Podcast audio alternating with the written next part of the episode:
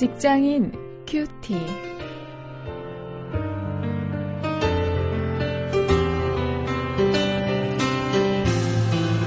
여러분 안녕하십니까? 9월 7일 오늘도 계속해서 고린도전서 6장 1절부터 11절 말씀을 가지고 일터의 갈등이라는 주제로 함께 말씀을 묵상하십니다.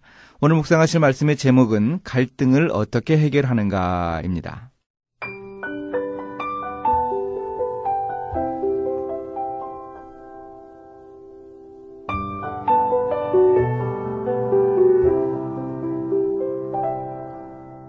너희 중에 누가 다른 이로 더불어 일이 있는데 구태여 불의한 자들 앞에서 송사하고 성도 앞에서 하지 아니하느냐? 성도가 세상을 판단할 것을 너희가 알지 못하느냐? 세상도 너희에게 판단을 받겠거든 지극히 작은 일 판단하기를 감당치 못하겠느냐? 우리가 천사를 판단할 것을 너희가 알지 못하느냐?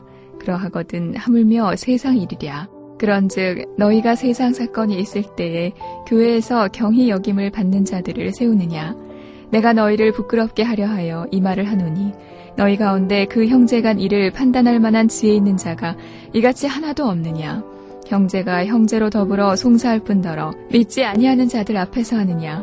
너희가 피차 송사함으로 너희 가운데 이미 완연한 허물이 있나니 차라리 불의를 당하는 것이 낫지 아니하며 차라리 속는 것이 낫지 아니하냐? 너희는 불의를 행하고 속이는구나. 저는 너희 형제로다.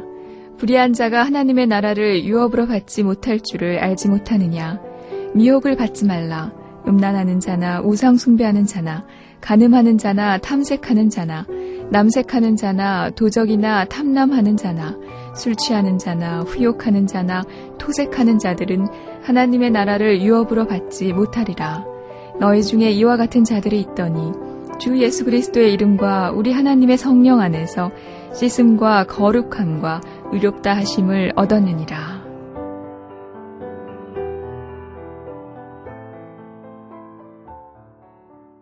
제가 어제 그저께 말씀을 드렸던 그 피스메이커에 대해서 다시 한번 좀 말씀을 드려야 하겠습니다.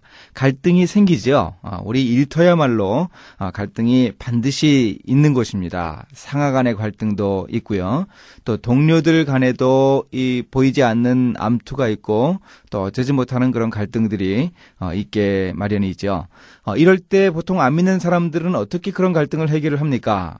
우리 동료들은 그저 술 한잔 하면서 그 문제 해결하려고 하지 않습니까? 정말 술 한잔 하면서 함께 이야기 나누면 그 문제가 해결이 됩니까? 정말 그 문제가 해결이 된다고 하면 뭐 그런 방법을 제가 권해드리겠습니다. 그러나 저는 그렇게 생각을 합니다. 술 한잔 한다고 문제가 해결되는 게 아니고 갈등이 술김에 해결되는 척 한다고 생각을 합니다. 진정한 이 갈등의 해결을 위해서 우리 그리스도인들이 정말 피스메이커의 역할을 감당할 수 있어야 하겠습니다.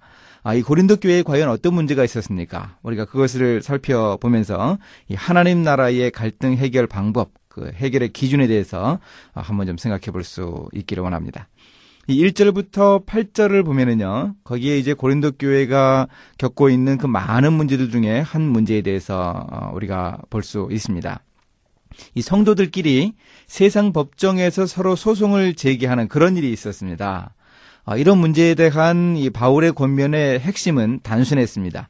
성도란 모름지기 하나님이 다스리라고 우리에게 주신 이 세상도 판단해야 하고 심지어 천사들마저 우리가 판단을 해야 하는데 그런 사소한 일 판단하기를 포기하고 세상 법정으로 가는 게 수치라 하는 입장이었습니다. 우리가 더 많은 것, 더 큰 것도 판단을 해야 하는데 그런 사소한 문제를 가지고 스스로 판단하지 못해서 성도들끼리 판단하지 못해서 세상 법정으로 가느냐. 그건 이 그리스도인이라고 할 수 없는 그런 아주 치욕이라는 얘기였습니다. 그래서 형제를 그렇게 이 법정으로 이 소송을 걸 바에야 차라리 불의를 당하고 속아서 이 손해를 보는 것이 더 낫다. 이렇게 강력하게 권고했습니다. 이런 소송 사건의 내용이 어떤 것이었는지 분명하지는 않습니다. 그러나 바울은 그 소송의 내용이 아니라 크리스천들이 교회 안에서 해결할 수 있는 문제를 소송하는 그 행위, 그 자체에 대해서 단호하게 반대했습니다.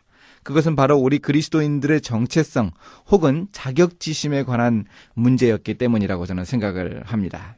이 바울은 이런 소송 문제를 언급하면서 불의를 행하지 말라고 지적을 하고 있습니다. 그러면서 그 불의의 내용을 9절부터 11절에서 길게 열거하고 있습니다.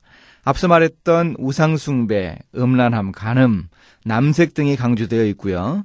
또 고린도에서 흔하게 볼 수 있었을 듯한 도적질, 술취함 같은 범죄들이 지적되고 있습니다.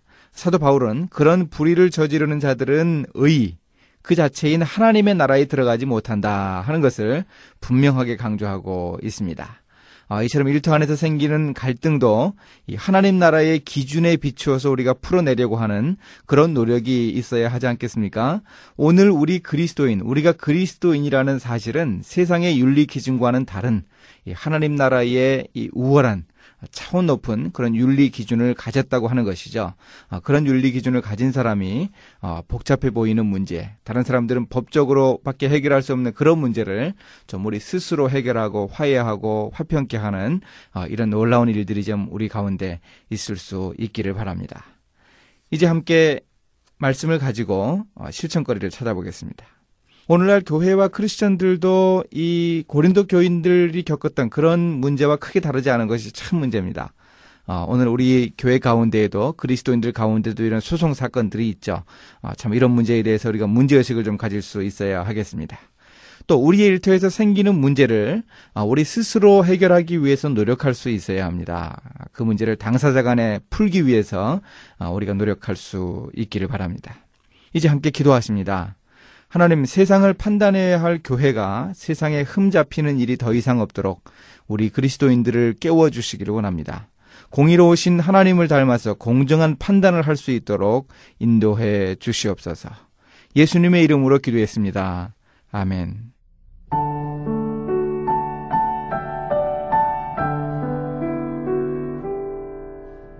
기사 내용을 정확하게 다시 확인하지는 못했지만 언젠가 법원에서 교회와 교단 내의 문제에 대해 크리스천들이 제기한 소송에서 기막힌 판결을 내린 것을 본 기억이 납니다. 서로 사랑하라는 차원 높은 윤리 기준이 담긴 성경대로 살려는 사람들이 조금씩 양보하고 화해하는 것이 바람직하다는 판결이었죠. 낯이 뜨거워지는 느낌을 받았어요. 틀림없이 그 판결을 보고 솔로몬의 재판이라면서 비아냥거리는 사람들도 있었을 것입니다.